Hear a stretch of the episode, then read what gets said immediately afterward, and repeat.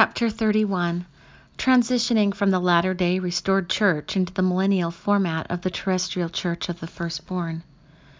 But ye are come unto Mount Zion, and unto the city of the living God, the heavenly Jerusalem, and to an innumerable company of angels, to the general assembly and church of the firstborn, which are written in heaven, and to God the judge of all, and to the spirits of just men made perfect, and to Jesus the mediator of the new covenant. Hebrews 12:22 24. Ancient prophecies make it very evident that in the last days the fullness of the gospel would be restored, and the church would never again be taken from the earth. The term, quote, medieval times, unquote, means the middle age of evil, the dark age of the apostasy. The spring of 1820 was truly a turning point in many ways. However, if the fullness of the gospel is never to be taken off the earth again, and there is never going to be another great apostasy, that doesn't also mean that the Church of Jesus Christ of Latter day Saints is to retain its exact same existing charter and structure as we roll forth into the millennium. We should, in fact, fully expect to see many exciting changes, all of which are of great import as we embark on the last of the last days, as we are truly making the final preparations for the second coming of the Lord. In the course of our advancement and progression, both spiritually and in light and knowledge, things come to life right before our very eyes that we had never noticed before. For example, one might read the same verses of Scripture that he thought he had covered a hundred times, only for him to discover deeper, even amazing meanings that had been hidden before. One such point of doctrine could very well be what I call what I now call, quote, the two-part progression, unquote. This includes parts A and B of the Church of the Lamb of God. Students of algebra and trigonometry routinely find new results when part A is combined with part B of a multitude of equations. One such case may relate to the dispensation of the fullness of times. The first half, part A, would be the day of the Gentiles. Then comes a remnant of Jacob.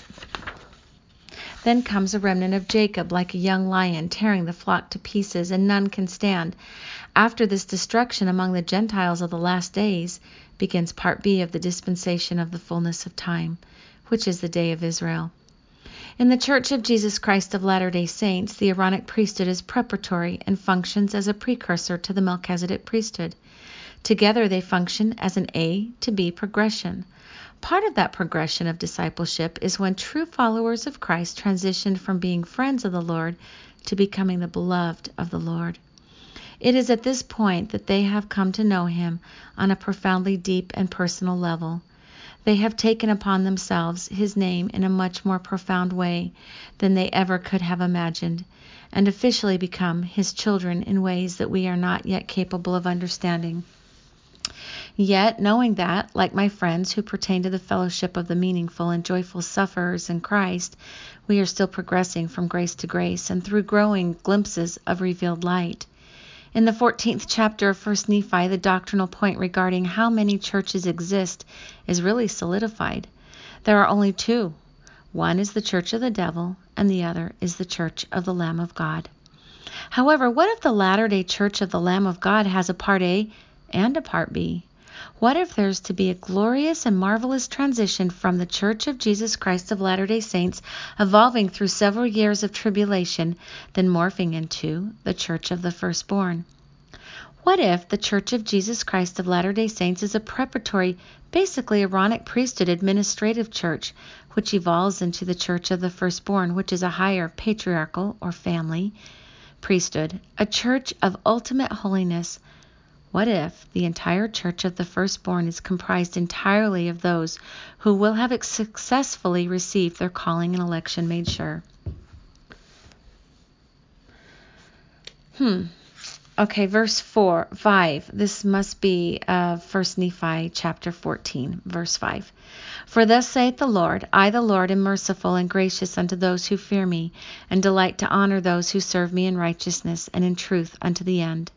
6. Great shall be their reward, and eternal shall be their glory. 7. And to them will I reveal all mysteries, yea, all the hidden mysteries of my kingdom from days of old, and for ages to come. Will I make known unto them the good pleasure of my will concerning all things pertaining to my kingdom. 8. Yea, even the wonders of eternity shall they know, and things to come will I show them, even things of many generations. 9. And their wisdom shall be great, and their understanding reach to heaven. And before them the wisdom of the wise shall perish, and the understanding of the prudent shall come to naught. 10. For by my Spirit will I enlighten them, and by my power will I make them know, will I make known unto them the secrets of my will. Yea, even those things which eye has not seen, nor ear heard, nor yet entered into the heart of man. Those who successfully transition into the church of the firstborn are they who are the co inheritors with Christ of the highest degree of the celestial glory, which is oneness with Him and the Father. This is all the best. This is all best set forth in two parts of the vision explained in section 76 of Doctrine and Covenants. Verse 50 and again we bear record, for we saw and heard, and this is the testimony of the gospel of Christ concerning them who shall come forth in the resurrection of the just. 51. They are they who received the testimony of Jesus and believed on his name and were baptized after the manner of his burial, being buried in water in his name, and this according to the commandment which he has given. 52 that by keeping the commandments they might be washed and cleansed from all their sins, and receive the Holy Spirit by the laying on of the hands of him who is ordained and sealed unto this power. 53. And who overcome by faith and are sealed by the Holy Spirit of promise, which the Father sheds forth upon all those who are just and true. 54. Emphasized. They are they who are the church of the firstborn.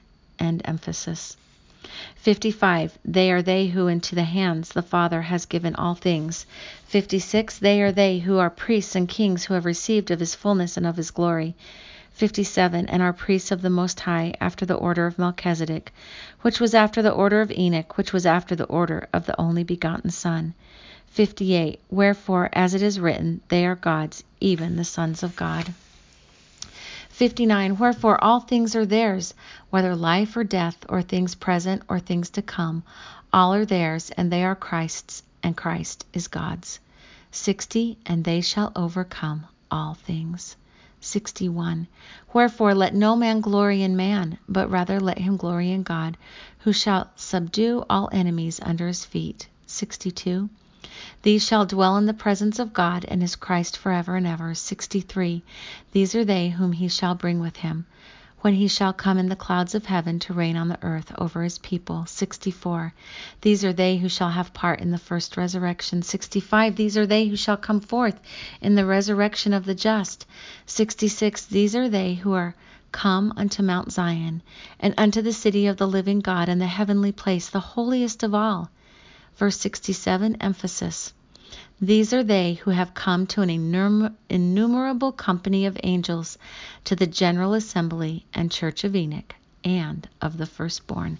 And emphasis. 68 These are they whose names are written in heaven, where God and Christ are the judges of all, are the judge of all. 69. These are they who are just men made perfect through Jesus, the mediator of the new covenant, who wrought out this perfect atonement through the shedding of his own blood. 70. These are they whose bodies are celestial, whose glory is that of the sun, even the glory of God, and highest of all, whose glory the sun of the firmament is written of as being typical. And our last description of those who pertain to the church of the firstborn can be found in Doctrine and Covenants as well, in section 76. Verse 92 And thus we saw the glory of the celestial, which excels in all things, where God, even the Father, reigns upon his throne for ever and ever. 93 Where before though before whose throne all things bow in humble reverence and give him glory for ever and ever. Verse 94 Emphasis added they who dwell in his presence are the church of the firstborn, and they see as they are seen, and know as they are known, having received of his fullness and of his grace. And emphasis. 95. And he makes them equal in power and in might and in dominion. 96. And the glory of the celestial is one, even as the glory of the sun is one. In closing, let me offer up one more scripture reference regarding the things that are intended for a few quote, while yet in the flesh, unquote.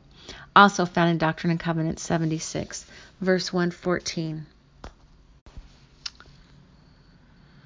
Verse 114 But great and marvelous are the works of the Lord, and the mysteries of his kingdom which he showed unto us, which surpass all understanding in glory and in might and in dominion. 115 Which he commanded us we should not write while we were yet in the Spirit, and are not lawful for man to utter. 116 Neither is man capable to make them known, for they are only to be seen and understood by the power of the Holy Spirit which God bestows on those who love him. 117 To whom he grants this privilege of seeing and knowing for themselves. 118 Emphasis added that through the power and manifestation of the Spirit while in flesh, they may be able to bear his presence in the world of glory. And emphasis. Verse 119 And to God and the Lamb be glory and honor and dominion forever and ever. Amen.